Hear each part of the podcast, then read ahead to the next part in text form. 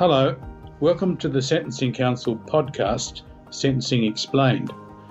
My name is Peter McClellan and I am the Chair of the Council. This podcast was recorded on the lands of the Gadigal people of the Eora Nation.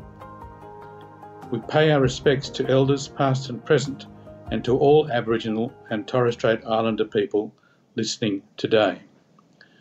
Joining us today are two judges of the New South Wales Supreme Court. Justice Robert Hulme has been a judge of both the District Court and the Supreme Court.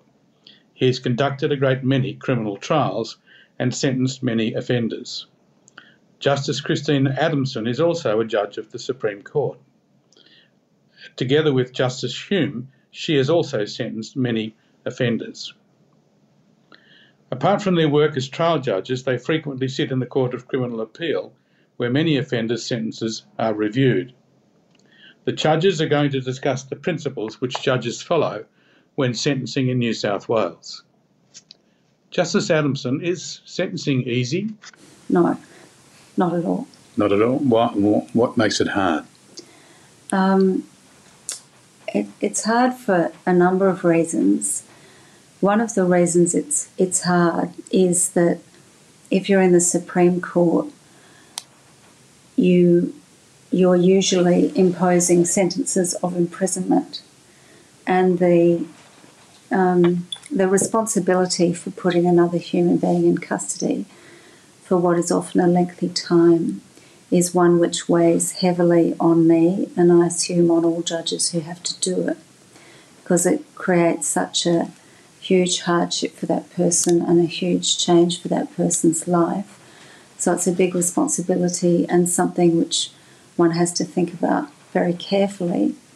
But also, one has to have regard to the, the seriousness of the offence and the effect on the community and the expectation of the community, certainly in New South Wales, that people who commit serious offences should spend a long time in custody. So I do find it very um, challenging.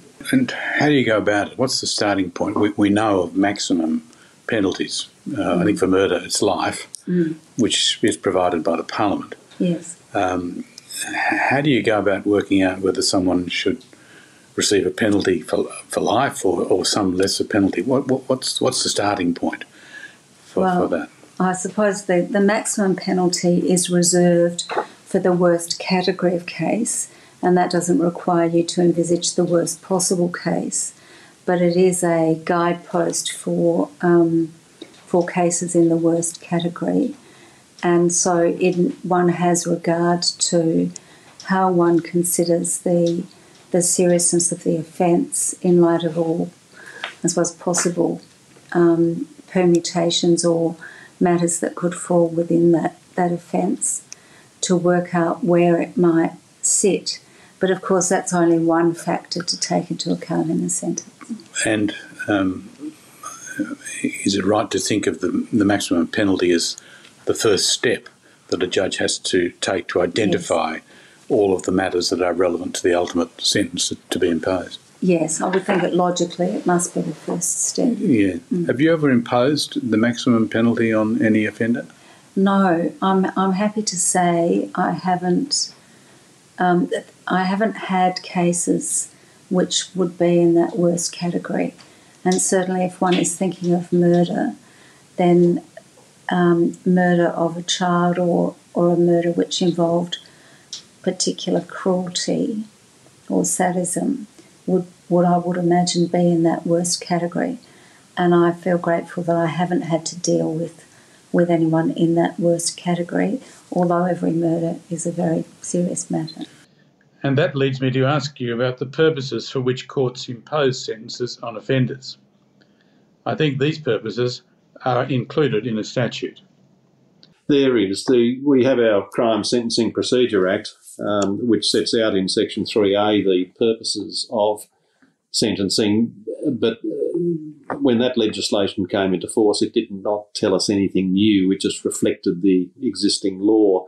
And there are a number of features of sentencing or purposes that we need to have regard to, and they don't all point in the one direction. You you can have the need to impose a, an appropriate punishment, and there also might be a need to impose a, a punishment that allows scope for the rehabilitation of the offender, and they clearly point in two different directions in most cases. The punishment, uh, denunciation of the offender's conduct, uh, making the person accountable for what they've done, uh, reflecting the harm that they have done to a, to a victim. They're, they're all uh, attributes of punishment um, or um, uh, allied concepts.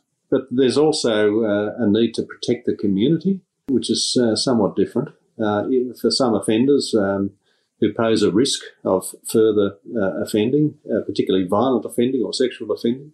Protection of the community is an important issue, but as I've indicated, rehabilitation um, is often a very strong feature of the sentencing equation as well. We are required to impose a sentence that is proportionate to the uh, seriousness of the offence in question.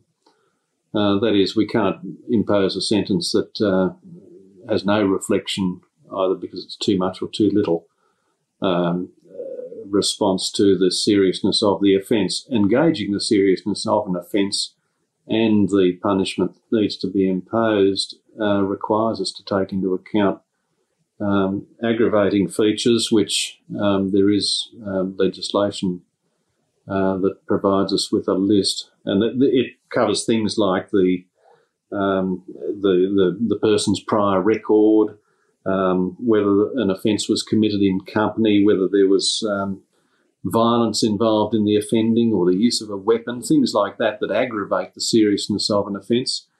But then there are mitigating features um, that point in the direction of a, a, um, a less serious sentence, such as the um, the person's prior good character, if uh, they have good character, uh, whether they might be unlikely to reoffend, whether they've got good prospects of rehabilitation, they might be remorseful. They might have pleaded guilty. There are those factors which point in the direction of a less serious sentence. Are there any factors in the on the aggravating side mm.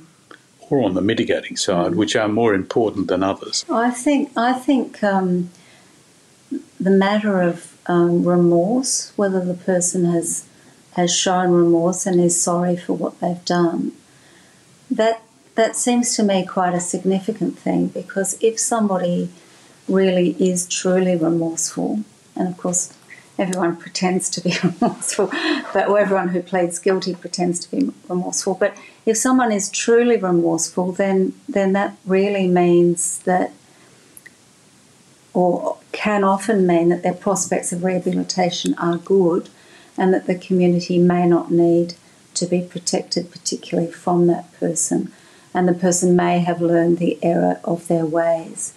And that, so I, I think that's a pretty significant one. Right. Any others that come to mind as um, featuring in the process? Also, another factor is the degree of planning. I think some people think, and perhaps if they're used to crime fiction or watching detective shows on television, that there's a degree. Which I gather judges don't do. But. Well, I don't do it. I have enough of this in real life, I must say. I couldn't bear any more. But the, the degree of planning, because what some people don't appreciate is that is that many homicides and many murders are really just a very bad five minutes or half an hour in someone's life, and and that may be quite significant to factors relating to sentence. Mm it's got something to do with the access to a gun too. I think in some very some much so, yeah. and also uh, you know a drug like ice can make people very who are not otherwise aggressive very aggressive, mm. and that may cause someone to kill another person. Well, that raises the question which the general public often ask: uh, if someone has committed a crime when they're on ice, which yeah. uh, regrettably seems to happen not infrequently. Mm uh, does the judge increase or uh, reduce the sentence that might be imposed as against the person who is not on ice when they commit the crime?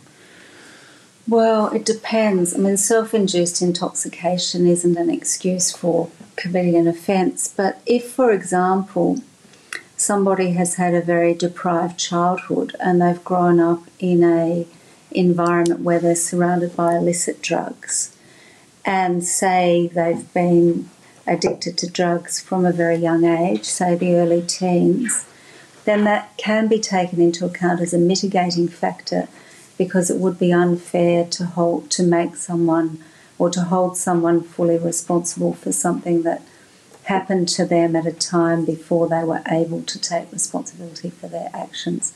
So sometimes it can be it can be a mitigating factor. Now, the, there's a concept referred to as moral culpability that comes into all of Yeah. this discussion. What, what does that mean to the sentencing judge? Well, really, it means how bad do you think this is?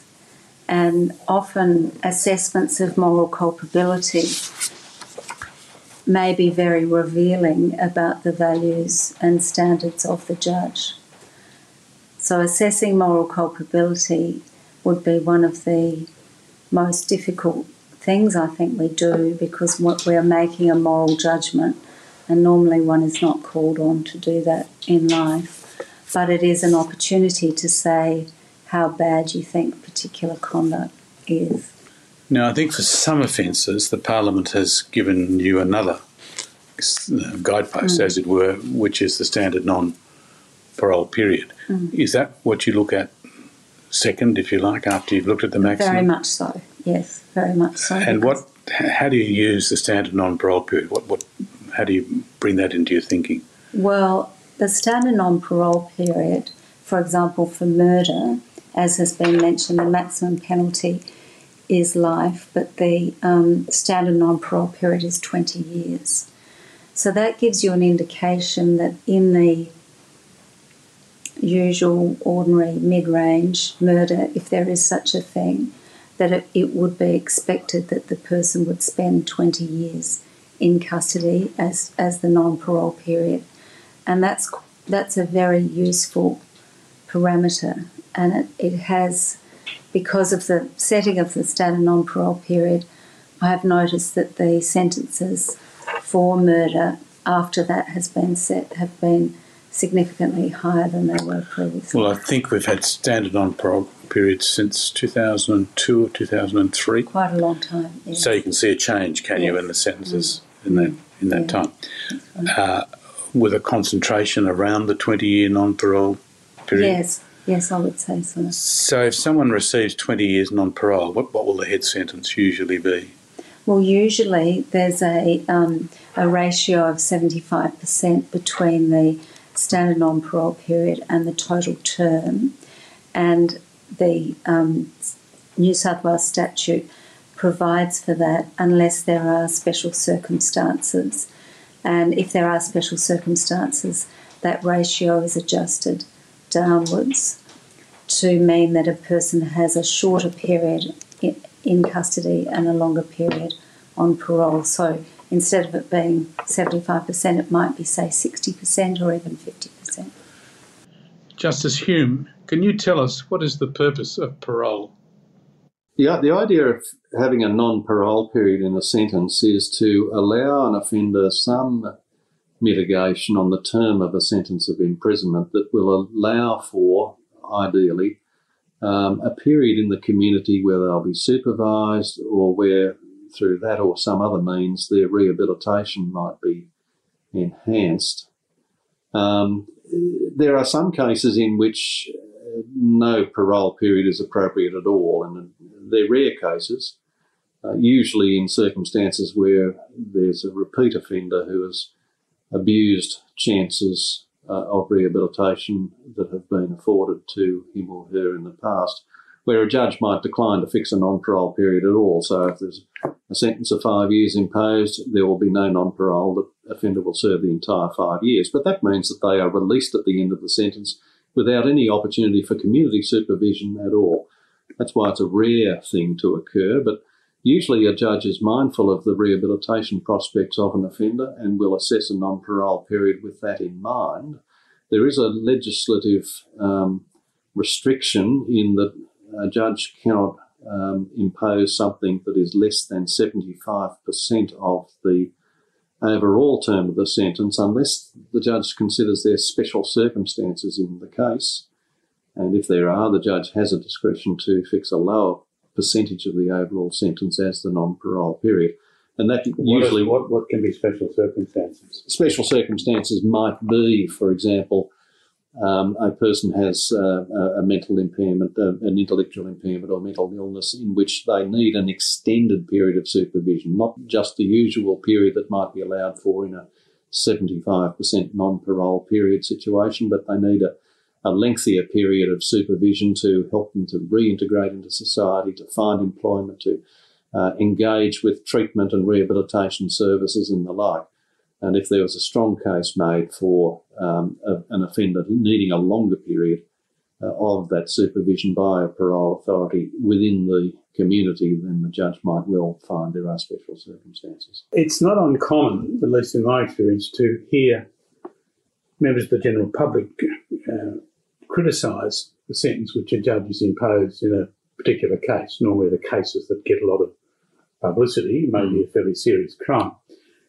And very often that criticism is directed to the judge being soft because the offender had a particularly deprived background or troubled youth and similar issues. Um, how much uh, can those sorts of issues uh, play out in the ultimate decisions for the appropriate sentence? There's two things I'd like to say in response to, to that question, but I think that the nub of it is is this: what often does not receive much attention in media reporting of cases uh, that in which a sentence has been imposed is that there may be something compelling about uh, the, the subjective case, the personal circumstances of the offender. Uh, an offender might have an intellectual uh, impairment, uh, a mental illness. Um, they might have derived from an upbringing of deprivation or dysfunction where they've been exposed to um, drug abuse or violence, um, where they've had no role models to guide them in the formative years of their life. Those are things that are, uh, are uncontroversially count in favour of a more, uh, or sorry, a less serious uh, sentence being imposed. People such as these are less uh, lesser examples to hold out to others as being um, uh, pe- people to, to, to, de- to, demonstrate deterrence uh, in sentencing. Um, the moral culpability, as we sometimes call it, or moral blameworthiness of an offender, uh, is uh, recognised as a, an important feature to take into account in the assessment of a sentence.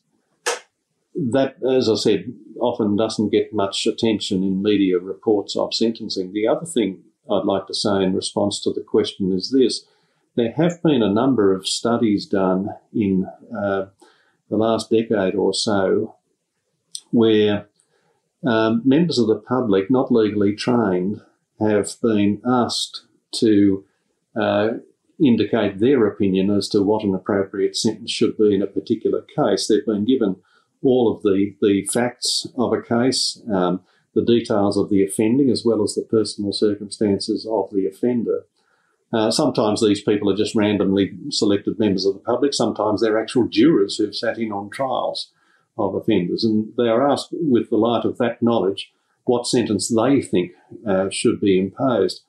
And it's been indicated that more often than not, it's the same or a lesser sentence than the judge actually imposed in the case, uh, which tends to suggest that judges are not so much out of touch uh, as uh, some media reports might indicate. And I assume what's happening there is that when a member of the public is made aware of all of the circumstances, as you say, including the background of the offender, then they get a different picture to what they might receive by reading a newspaper, which talks only about the physical elements and maybe horrific nature of the crime itself. Yes, that's that's that's the key to I think uh, public awareness of the full um, details of the offence and of the offender, which uh, a judge must take into account, uh, and which uh, some media reports often do not. Can we change tack a little? Justice Adamson, I want to talk to you about what happens in the courtroom when an offender is up for sentence. In my experience, there is a delay because often the offender wishes to assemble evidence of the offender's own life and subjective circumstances, and it's also not uncommon for um, a psychological or psychiatric report to be obtained on the offender, and that takes time. Why, why, why do you get that report? What's the relevance of that psychiatric or psychological report? I think often the um, the offender and those appearing for the defender want to give the court a a view in the round of the offender, whereas if it's particularly if it's a conviction after trial, the trial is really concerned only with proof of the offence charged rather than matters personal to the offender. Mm. And uh, do that, does the offender have his choice of or her choice of um, psychiatrist or psychologist, or is that done by the state?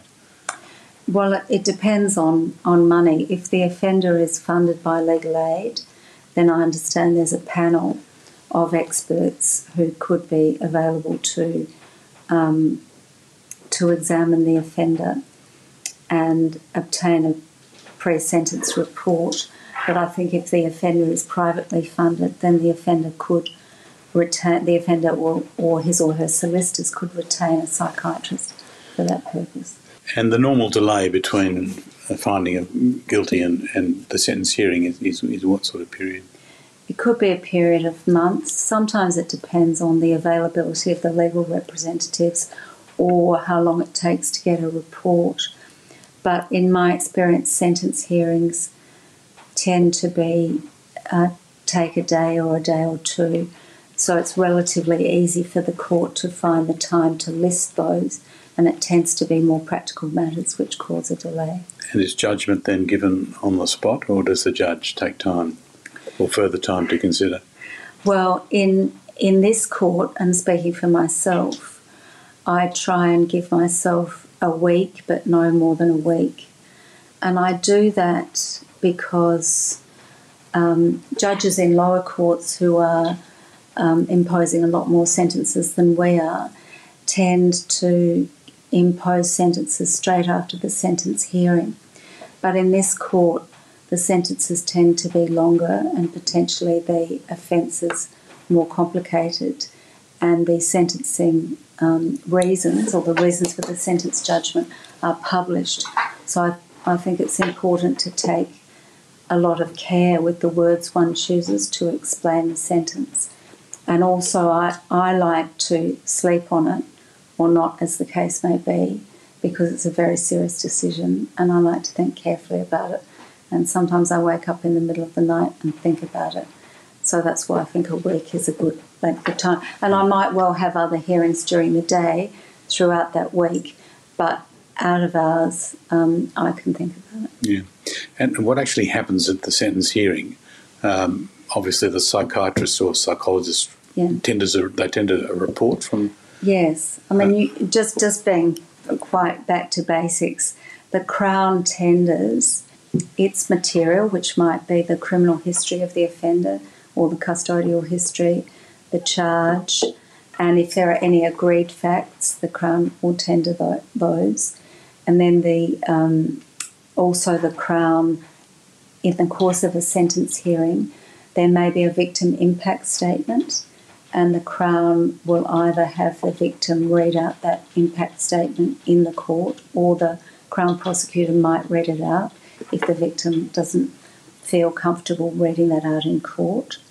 So that those documents are tendered by the Crown, and that's what happens. In the accused, then, or sorry, the offender might then tender a psychiatric report. The offender may also give evidence him, himself or herself, potentially to explain or to express remorse.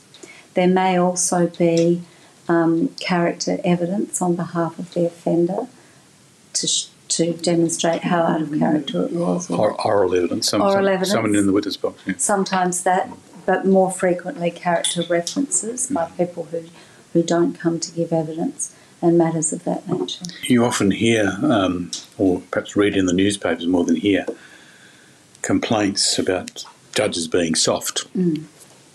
on on crime, mm. uh, and very often those stories come with an account of the objective circumstances of the offence, and maybe some um, uh, comment or record of some of the subjective personal characteristics of the offender.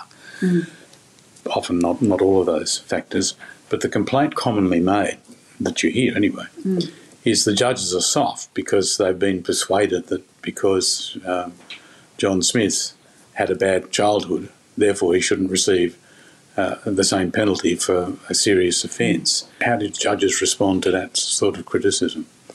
Well, my um, my instinctive response would be, I suppose, twofold.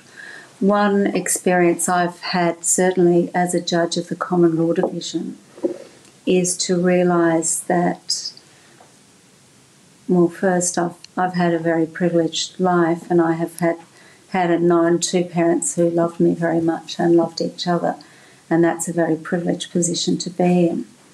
But also that a lot of the crime that, that we see is committed by people who have had very unfortunate childhoods because an unfortunate childhood may lead to drug addiction and that may lead to crime.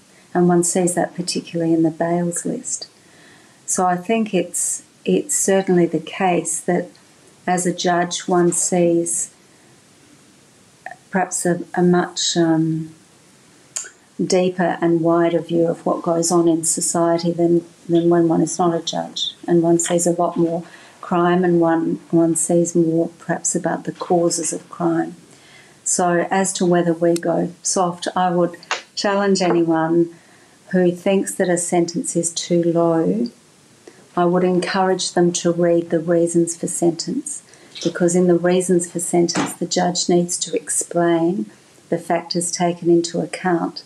And often, when one reads the sentencing judgment of a judge, one can then understand better the um, how it looks from the offender's point of view, but also from the community's point of view. I think one of the issues, I'm not sure whether you've seen much of it, but one of the issues that confronts the judiciary in sentencing is that many offenders have a childhood which reveals sexual assault Mm. as a young person, very often under 12 years of age, Yes. which uh, has a well known pathway towards criminal activity. Have you seen many who fall into that category when you've been dealing with offenders? Not so much when I have been sentencing offenders myself, but certainly in the Court of Criminal Appeal, I've very much seen that. And when one when one sees that kind of pathway, it would seem to me most unjust to hold an offender fully responsible and regard that person as as blameworthy as somebody who had not who had not had that experience previously. That's hard for the general public, of course, to understand, I think. Well, I Uh, think that that means that we need to explain it better in the reasons for sentence. Now, victim impact statements are a relatively recent um, uh, phenomenon in the courts, but are they uh, always received in, in this court, in, in, after all, in the sentencing process, or are there cases where you don't see a victim impact statement? There are cases where I, I don't see them, particularly in the Commonwealth offences like terrorism or foreign incursions. They're rare. They're, they're very common in murder trials, but not invariable. But I think they're a very, very important thing. And of course, in murder trials, it's the it's the survivors, it's the family of the deceased who who give that evidence. Mm. And how does the judge use the material that's in a victim impact statement?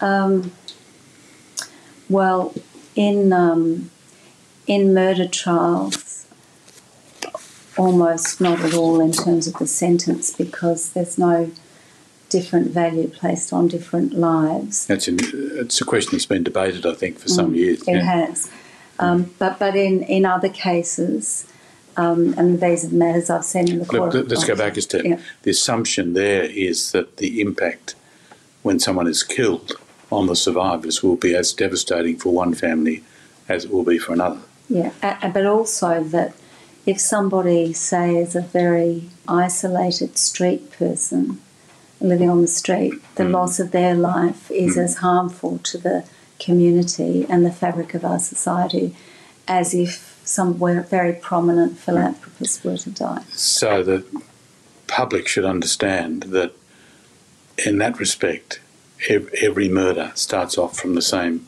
the judge starts from the same position. Yes. With respect to the loss of life. That's right. Yeah. Mm.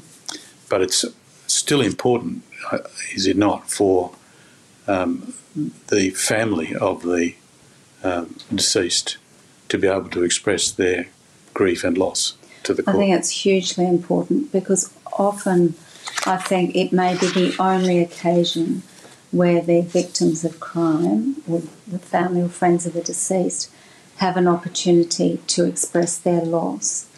And one one matter that one can do as a sentencing judge is to acknowledge that loss publicly and in the course of imposing a sentence and, and giving my reasons, I always express the sympathy, my sympathy and the sympathy of the court to the family for the loss of life. And in my experience and to my observation, that gives some relief and some comfort to the people who are there. I think it was more than 20 years ago that the Court of Criminal Appeal began developing guideline judgments. Justice Hulme, can you help us to understand what a guideline judgment is and their role in sentencing?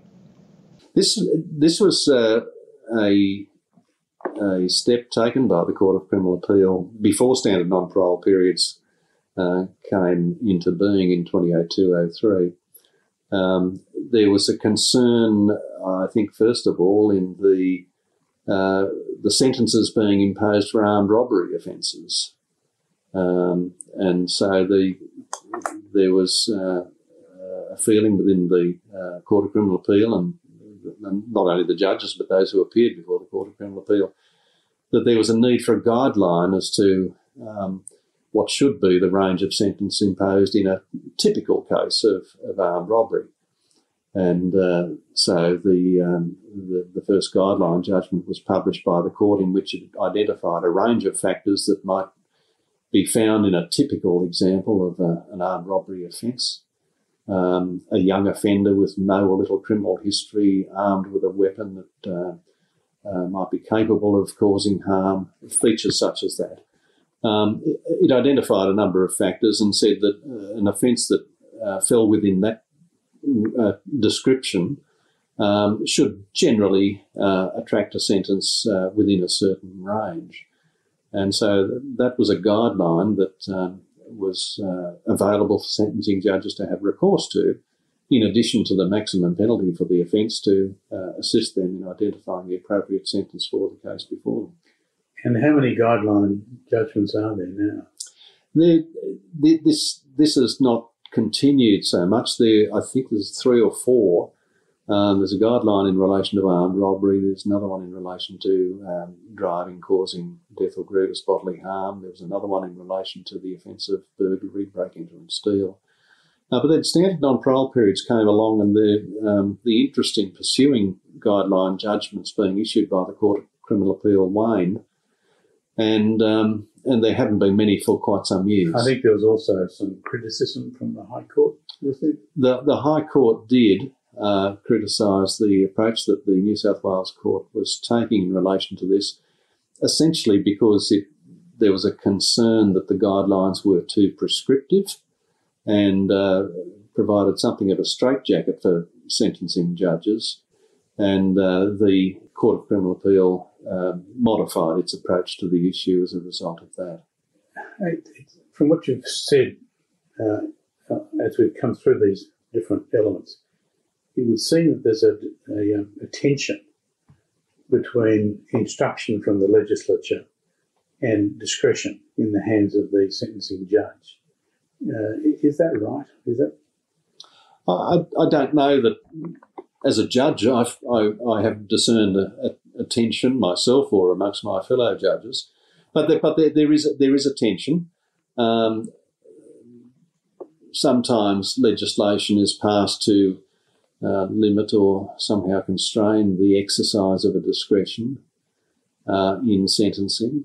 Um, judges are not um, intent on doing whatever they uh, they like. They they are very mindful of uh, what is just and appropriate in a particular case, but sometimes there can be um, a, a, public interest in uh, identifying features that judges should um, or may have regard to in sentencing, and, and the government might intervene by uh, in, uh, enacting legislation that uh, requires judges to take into account certain things.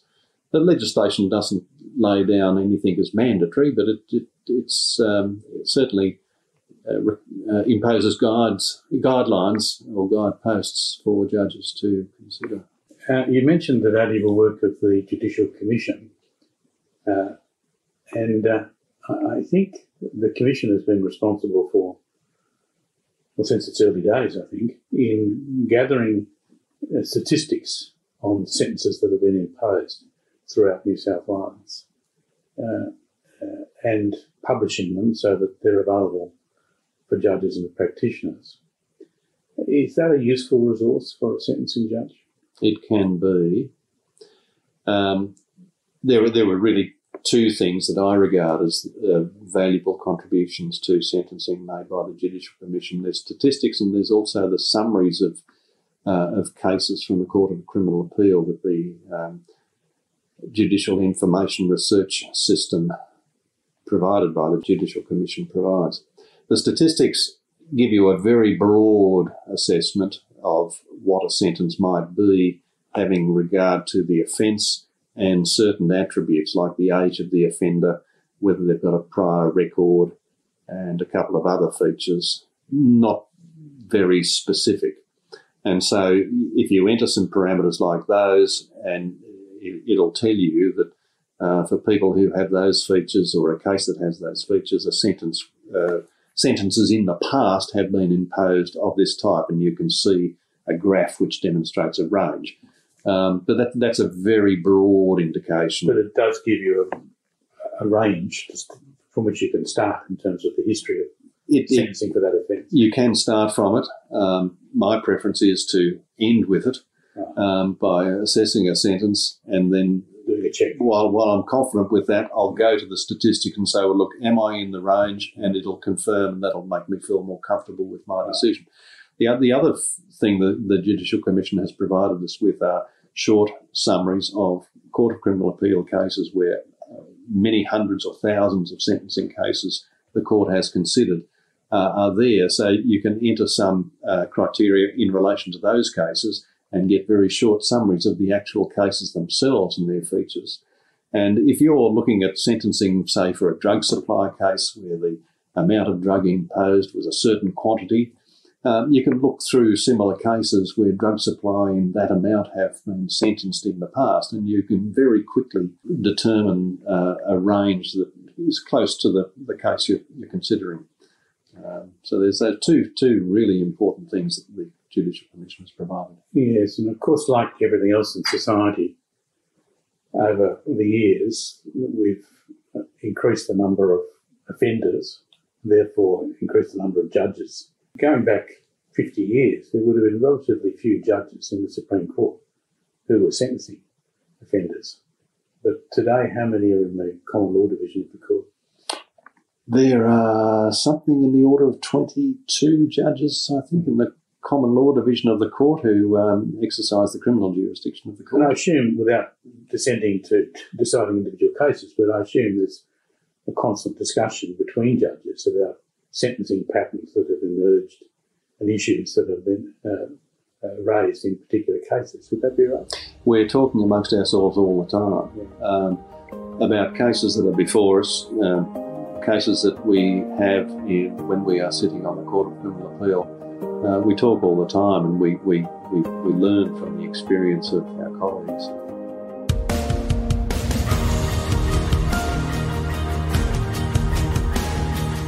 You have been listening to Justice Adamson and Justice Hulme, both judges of the New South Wales Supreme Court. This podcast, Sentencing Explained, is brought to you by the New South Wales Sentencing Council. The Teacher's Guide to the podcast and further information about the Council is available on the Sentencing Council's website. I'm Peter McClellan. Thank you for listening.